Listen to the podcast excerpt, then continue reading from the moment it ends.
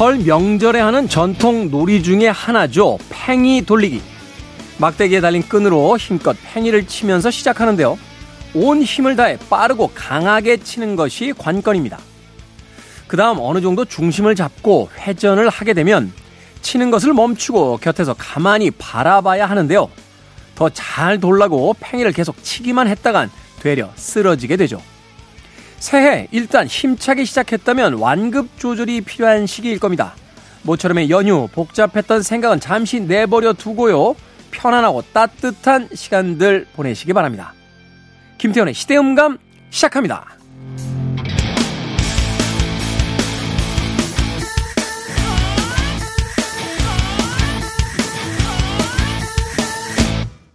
그래도 주말은 온다. 시대를 읽는 음악 감상의 시대음감의 김태훈입니다.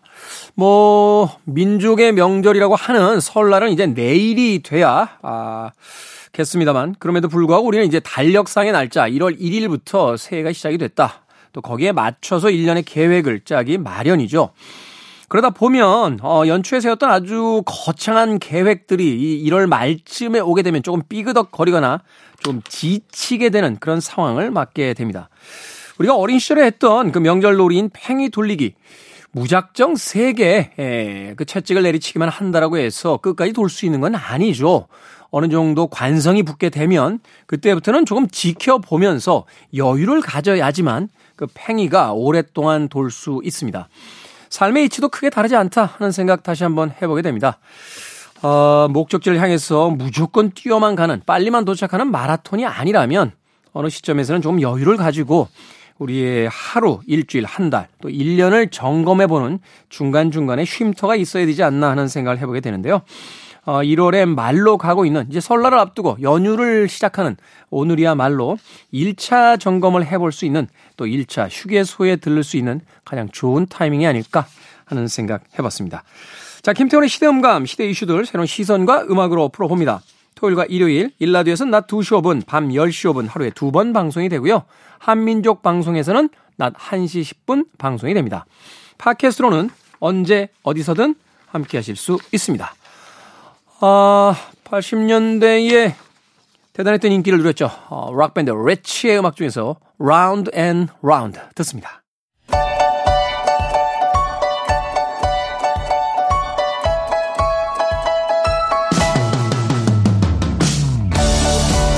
우리 시대의 좋은 뉴스와 나쁜 뉴스, 뉴스 Good and Bad KBS 경제부의 박혜진 기자, 산업과학부의 정세배 기자 나오셨습니다. 안녕하세요.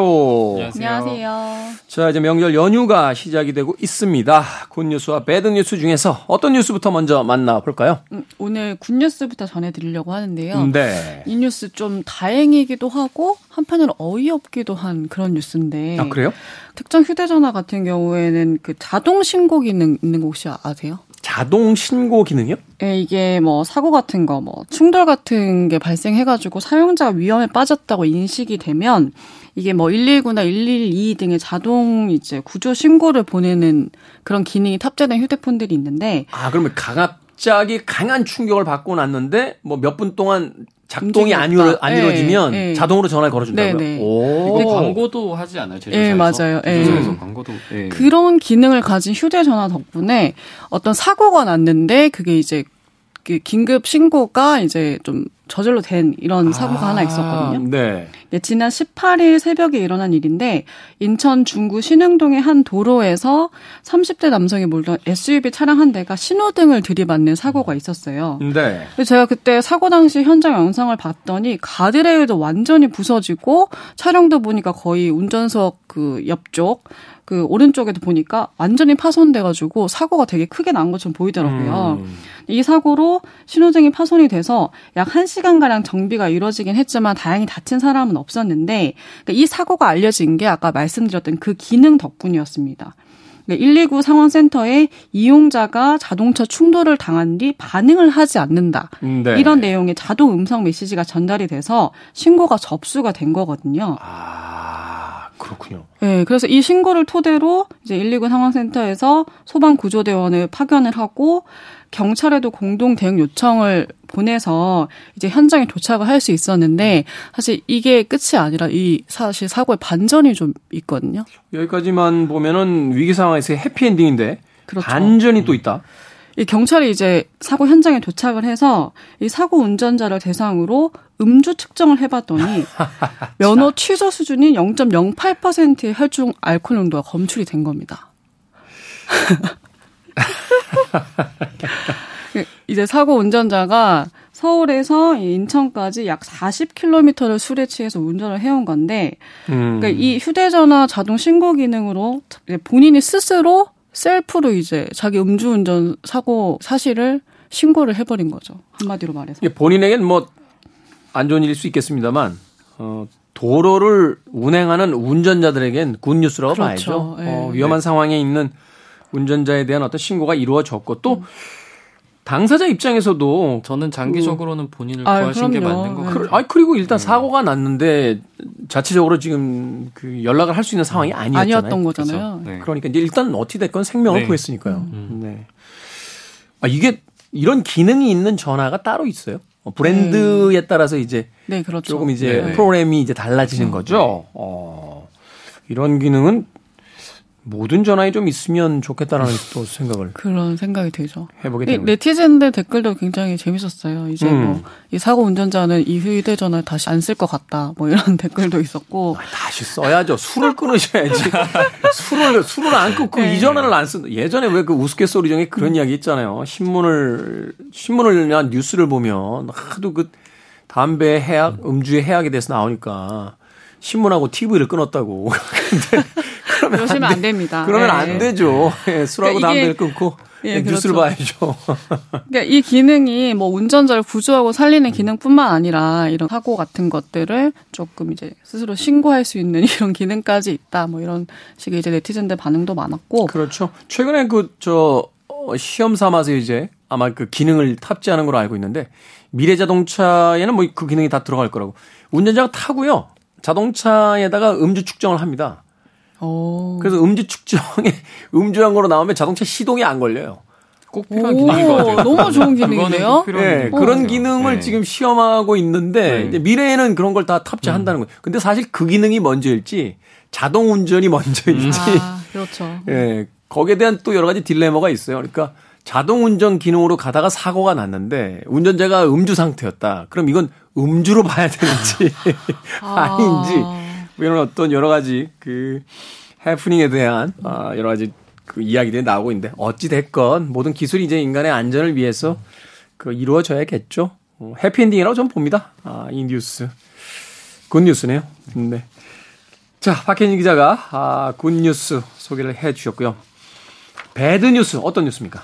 bad news도 이제 연휴에 좀 친지분들 그리고 친구분들 만나셔서 이제 또 술 한잔 하실 일이 많으시겠지만 너무 과한 음주는 하시면 안 된다는 좀 경각심 차원에서 하나 가져왔는데 우리나라만큼 이 음주, 그러니까 술로 인한 사건 사고가 뉴스에 많은 나라가 있나요?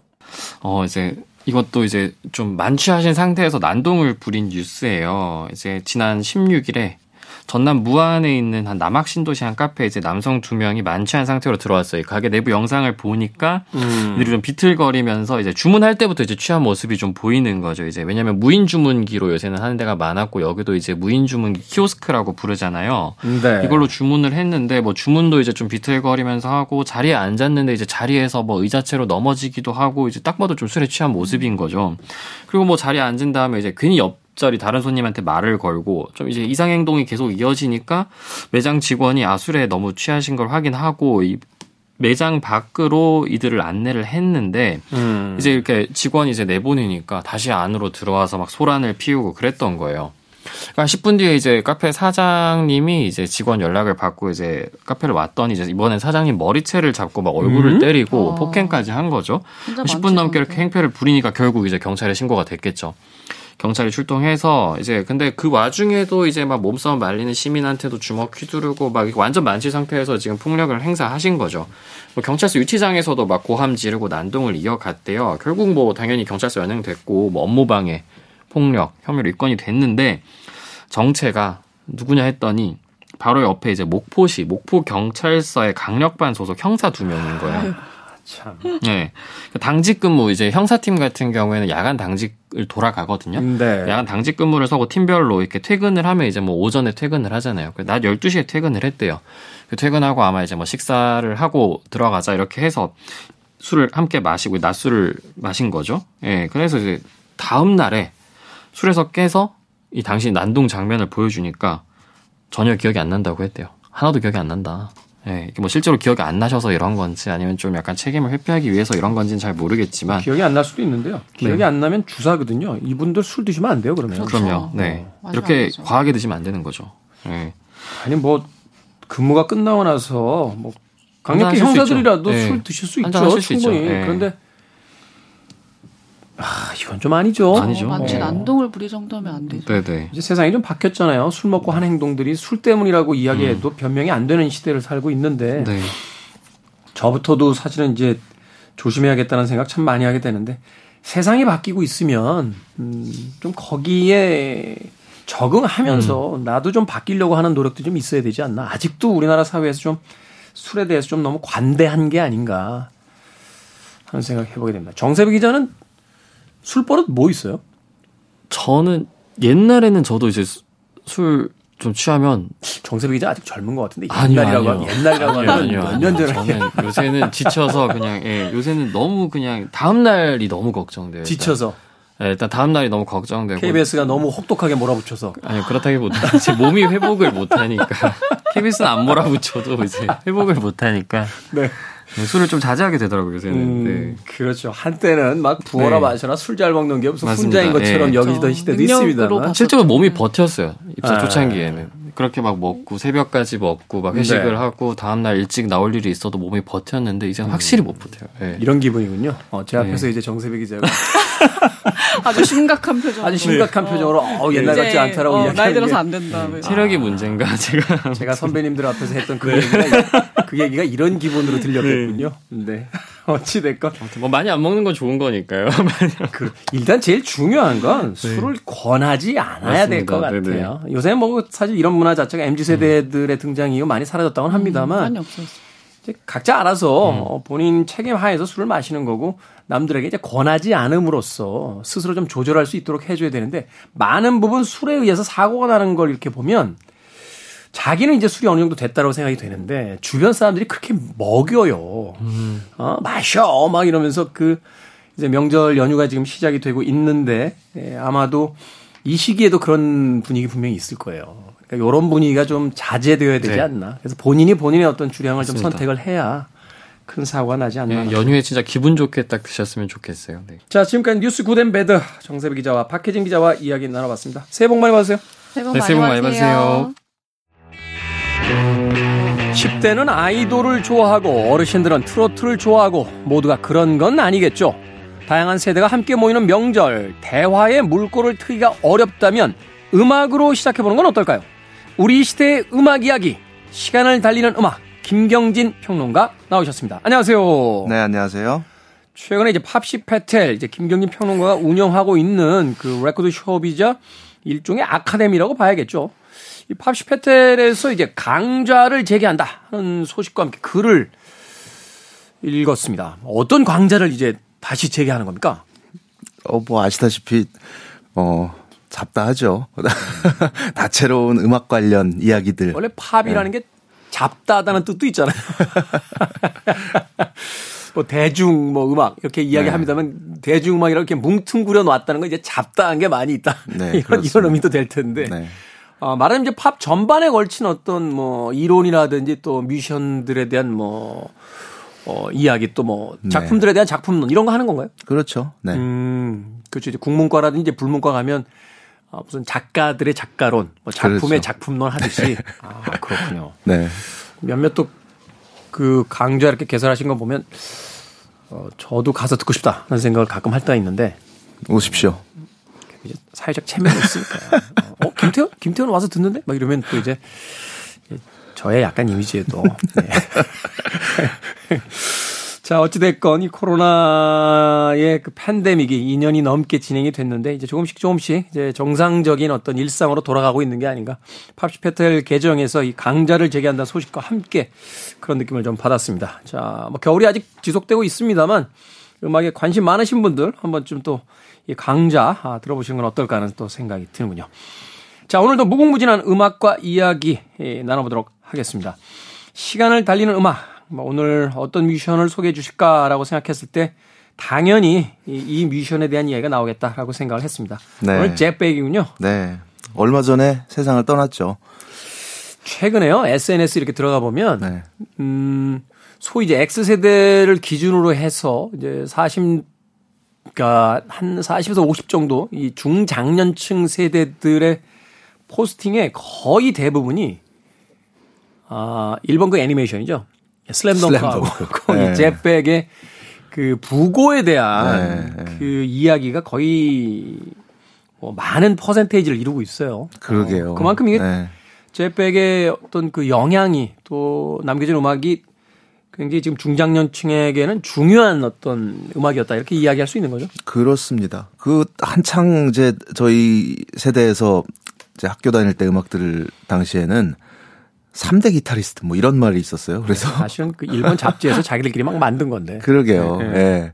그 나중에 이제 그 해외 서적이나 뭐 구글에서 심지어 찾아봐도 그런 게 아- 어디에도 나오지 않거든요. 그래서 이게 뭐 도대체 뭘까 궁금했던 적이 있는데 그렇죠. 예. 하- 여하튼 뭐 그 당시에는 아 3대 기타리스트 기타 제일 세계에서 세상에서 제일 잘 치는 3명 그래서 에릭 클랩튼, 레드 제플린의 지미 페이지 그리고 제프 백 이렇게 3명을 꼽았는데 그때 막 싸움 네. 하고 그랬어요. 왜 도대체 리치 블랙모어가 안 들어간 거냐, 막 이러면서. 그러게요. 막. 뭐 지미 핸드릭스는 어디 갔냐 뭐 이런 그러니까. 이야기도 많았는데 네. 사실 뭐 3대 기타리스트 야드버즈를 거친 3명의 기타리스트 정도로 그렇죠. 이해를 야드버즈 하는 3대 게, 기타리스트 예. 이렇게 이야기하면 되죠. 그렇죠. 네. 예. 그래서 사실 그렇게 보면은 이 야드버즈라는 팀도 참 대단한 음. 그룹이었던 거죠. 에릭 클랩튼을 시작으로 그다음에 이제 제프 백이 들어갔고 제프 백의 후임으로 어 지미 페이지가 자리를 했고 그 이제 지미 페이지가 있을 당시에 야드버즈가 진화한 포맷이 레드 제플린이 된 거잖아요. 그렇죠. 그 제프 백은 야드버즈를 거치고 이제 이후에 자신의 밴드를 결성해서 제프 백 그룹으로 활동을 펼치다가 어 이제 백 보거트 어피스라는 또 다른 이름의 그룹으로 활동을 했고 이후에 네. 이제 쭉 이제 솔- 솔로로 앨범과 투어 활동을 펼쳤는데 제프 백은 사실은 그 기타 테크닉 주법이나 뭐 다양한 이펙트의 사용이나 어 어떤 그 연주의 측면에서 어 앞서 언급한 에릭 클랩튼이나 지미 페이지를 능가한다는 평가를 많이 받아왔습니다. 음, 네. 근데 재밌는 게 상업적인 측면에서 보면 제프 백이 내세울 만한 게 그다지 없어요. 그 두 사람에 비해서. 음반의 판매량이라든지 네. 또 대중적 지명도로 본다면 뭐 에릭 클랩튼은 절대적이고 그렇죠. 어, 지미 페이지는 일종의 그 신전에 들어가 있는 사람이잖아요. 그렇습니다. 그러면서 본다면 제프 백은 사실은 야인처럼 이렇게 떠도는 네, 그런 맞습니다. 기타리스트로 네. 많이 알려져 있어요. 예, 그 야인이라는 표현이 참 아주 적절할 것 같은데, 어, 제프 백의, 우리나라에서도 사실 그, 뭐, 제프백을 많은 사람들이 좋아한다고는 하지만, 어, 노래 제목 몇 개만 대보세요 하면은 딱히 떠오르는 게 아마 많지 않을 거라고 생각을 합니다. 그래서 그렇죠. 대중적인 히트곡이나 뭐 이런 측면에서 보면은 제프백의 위상이 어, 어, 그 정도야? 뭐 이런 이야기가 나올 법도 한데 사실 그의 연주 굉장히 그 장르도 다양했죠. 블루스 락부터 음. 하드락, 예, 재즈 퓨전에 이르기까지 그리고 이후에는 뭐 일렉트로닉 사운드도 어, 곁들였었고 다채로운 장르를 통해서 그 유려한 그 수려한 그 기타 사운드를 통해서 정말 뭐랄까요 가슴에 꽂히는 이 소리라고 할까요? 네. 이런 음악으로 어 한번 듣는 빠져든 사람들을 매혹한 어 그런 기타리스트였던 것 같아요. 오늘 첫 곡으로 준비한 곡이 제프 백의 어 첫 싱글 이게 이제 솔로로 나와서 처음 녹음한 곡이라고 알려져 있는데 네. 제목이 Beck's Bolero예요. Beck's Bolero. 예. 근데 곡을 써준 사람이 지미 페이지입니다. 지미 페이지. 그리고 이 곡에서 이제 베이스 연주를 들려준 사람이 레드 제플린 이후 레드 제플린의 멤버 로 자리하는 존 폴 존스. 존 폴 존스. 그리고 이제 롤링스톤스와 함께 활동했던 피아니스트 니키 홉킨스가 키보드 음. 연주를 들려줬고 그룹 더 후의 드러머 어, 키스 문이 드럼 연주를 들려줬습니다. 말 그대로 슈퍼 세션이죠. 슈퍼 세션이고 네. 성격적으로 난폭한 사람들 다 있는데요. 특히 키스 문 같은 인물은 어, 당대 뭐, 뭐 물론 이제 제프 백도 성격은 한 성격 하던 아, 그렇죠. 인물입니다만. 네. 네. 네. 그래서 그 Beck's Bolero라는 곡 1976년에 발표됐던 곡입니다. 그렇군요. 이 제프 백에 대한 어떤 그 일종의 추모 기간처럼 SNS에서 굉장히 많은 분들이 자신이 좋아하는 음악들을 올려주셨었는데 오늘 김경진 음악평론가의 첫 번째 픽은 바로 Beck's Bolero입니다. 듣겠습니다. 제프 백의 Beck's Bolero 듣고 왔습니다. 아 이게 제백이야? 하는 인상을 받으신 분도 분명히 계실 것 같아요. 앞서 네. 이야기 해 주신 것처럼 이 제백에 있어서는 어, 전 시대에 걸친 어떤 음악에 대한 관심보다는 자기들이 이제 좋아하는 음악들을 집중적으로 들었던 팬들이 많기 때문에 그렇죠. 네. 아, 이런 톤의 기타 사운드를 연주했단 말이야? 라고 좀 당황하시는 분들도 계실 것 같은데 좀 설명을 좀 해 주시죠. 네. 이, 그, 지미 페이지가 곡을 써줬다고 했잖아요. 그러니까 이게 지미 페이지는 야드버즈에 몸 담고 있었던 시절이고, 네. 잭백은 이제 그 야드버즈를 떠나서 막 이제 솔로로 새롭게 새로운 활동을 펼치기 직전이었던 건데 어, 이 말 그대로 이제 볼레로 리듬이 담겨 있잖아요. 그래서 네. 어 너에 대해 니 네가 연주하는 볼레로야. 그래서 음, 너를 음. 위해서 쓴 곡이다. 이제 제프백 그 지미 페이지가 제프 백에게 헌사한 어 선물을 준 셈이죠. 이 지미 페이지가 네. 그 언젠가 이 시간에 이제 레드 제플린에 대한 이야기 하시면서 슬쩍 이야기 해 주셨습니다만 네. 참 많이 가져와요 여기저기서. 그렇죠. 그래서 네. 이 사실 볼레로 라벨의 볼레로처럼 이제 짠 짜자잔 짠짠 네. 짜자잔 하는 그 유명한 어떤 리프가 이제 반복이 되기도 합니다만 그러면서 본다면 이제 지미 페이지적인 어떤 뉘앙스를 제프 백 쪽으로 이제 연주했다 그렇죠. 이렇게 볼 수 있는 부분이에요. 네, 네. 그렇습니다. 제프 백이 세상을 떠났을 때 어, 지미 페이지 계정에 올라온 그의 추도사도 참 인상적이었어요. 음. 그러니까 가장 멋진 친구였고 어, 그 기타 소리를 잊을 수가 없, 없을 거다 앞으로도 이제 이런 멘트를 짐 페이지가 남겼었는데 네. 그 짐 페이지와 제프 백의 협연작이었습니다. 여기서 짐 페이지도 그 크레딧에는 안 나와 있지만 네. 어쿠스틱 기타 연주로 세션 연주에 참여를 했다고 그러더라고요. 음. 다음 준비한 곡은 아마도 그 제프백을 좋아하시는 분들이 가장 먼저 떠올릴 만한 곡이 아닌가 싶습니다. Cause We've Ended as Lovers라는 곡인데 이 곡이 1975년에 발표가 됐죠. 네. 그 잭백의 대표작이라고 할 수 있는 Blow by Blow라는 앨범에 수록된 곡입니다. 락 팬들이란 뭐 잭백의 음반이 많지 않아도 이 음반 한 장은 가지고 계실 거예요. 그렇죠. 어, 어. 네. 그리고 실제로 그 제프 백 앨범 중에서 상업적으로도 가장 큰 성공을 거둔 작품이고 뭐 100만 장 이상이 팔렸다고 하니까요. 아, 근데 당시, 이게 당시 락음반이 100만 네. 장 팔렸으면 정말 어마어마하게 그 더구나 이제 이 앨범은 보컬이 하나도 담겨 있지 않은 연주곡이죠. 어, 예, 연주 앨범이거든요. 그래서 연주 instrumental 앨범으로서 이게 빌보드 top 5에 들어갔단 말이에요. 음. 어, 빌보드 top 10에 올라가고 밀리언셀러가 됐다. 음. 당시에도 굉장히 화제가 됐던 모양이에요. 그 이 작품으로부터 잭백의 음악 성향이 어, 한몇년 동안 음. 완벽한 재즈 퓨전, 퓨전으로 이제 바뀌게 되는데 그 이 앨범 작업을 하면서 제백이 초빙한 프로듀서가 비틀즈의 프로듀서로 유명한 조지 마틴입니다. 조지 마틴. 예. 네, 이 조지 마틴이 그 전해 그러니까 1974년에 마하비 시노 오케스트라의 그 앨범 아포칼립스라는 앨범을 프로듀싱을 아, 했었어요. 명반이죠. 예. 네. 그래서 이거를 듣고서 이제 제프 백은 자기가 하고자 하는 음악 스타일을 이제 머릿속에 그리고 있었는데 음. 마하비슈누 오케스트라의 이 퓨전 재즈 앨범 약간 전위적이잖아요. 그렇죠. 네. 이, 그 앨범에서는 뭐 그 오케스트라랑 협연한 작품들도 있고 네. 이거를 듣고서 아 이거다. 어 이분과 함께 작업을 해야겠다. 음. 그래서 조지 마틴과 손을 잡고 Blow Blow Blow by Blow를 완성하게 되죠. 음. 그래서 그 결국 이제 이듬해 그래미 그 instrumental performance 상을 수상하기도 했는데 이게 또 그 제프백이 완벽주의자로 잘 알려져 있잖아요.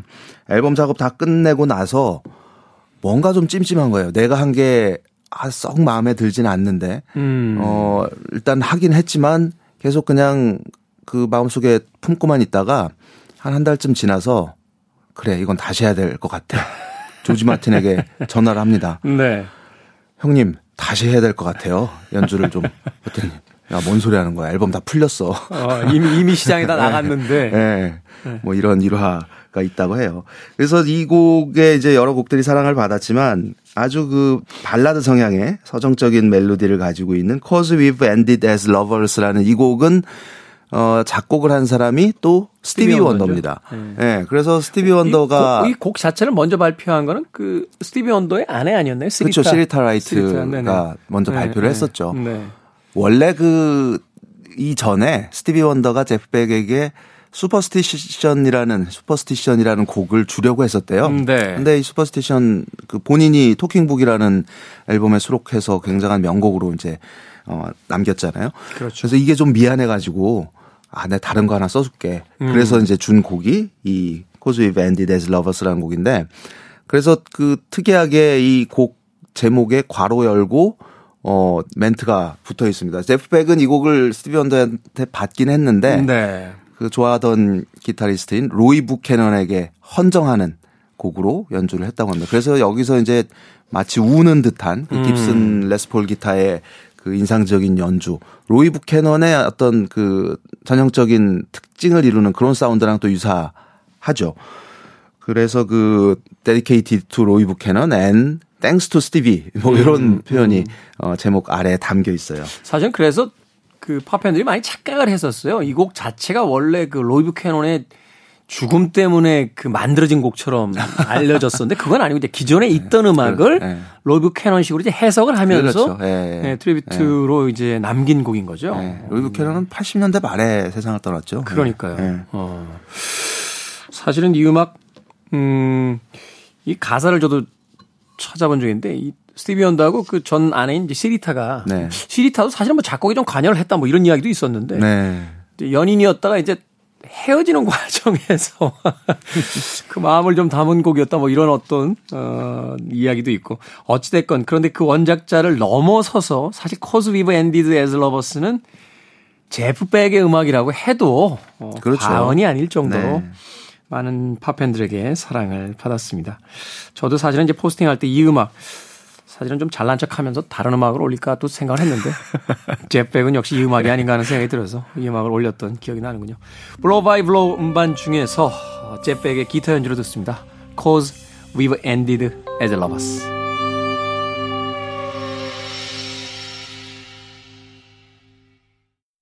김태훈의 시대 음감, 시간을 달리는 음악, 김경진 음악평론가와 함께 얼마 전에 세상을 떠난 제프 벡의 음악 세계에 대해서 알아보고 있습니다.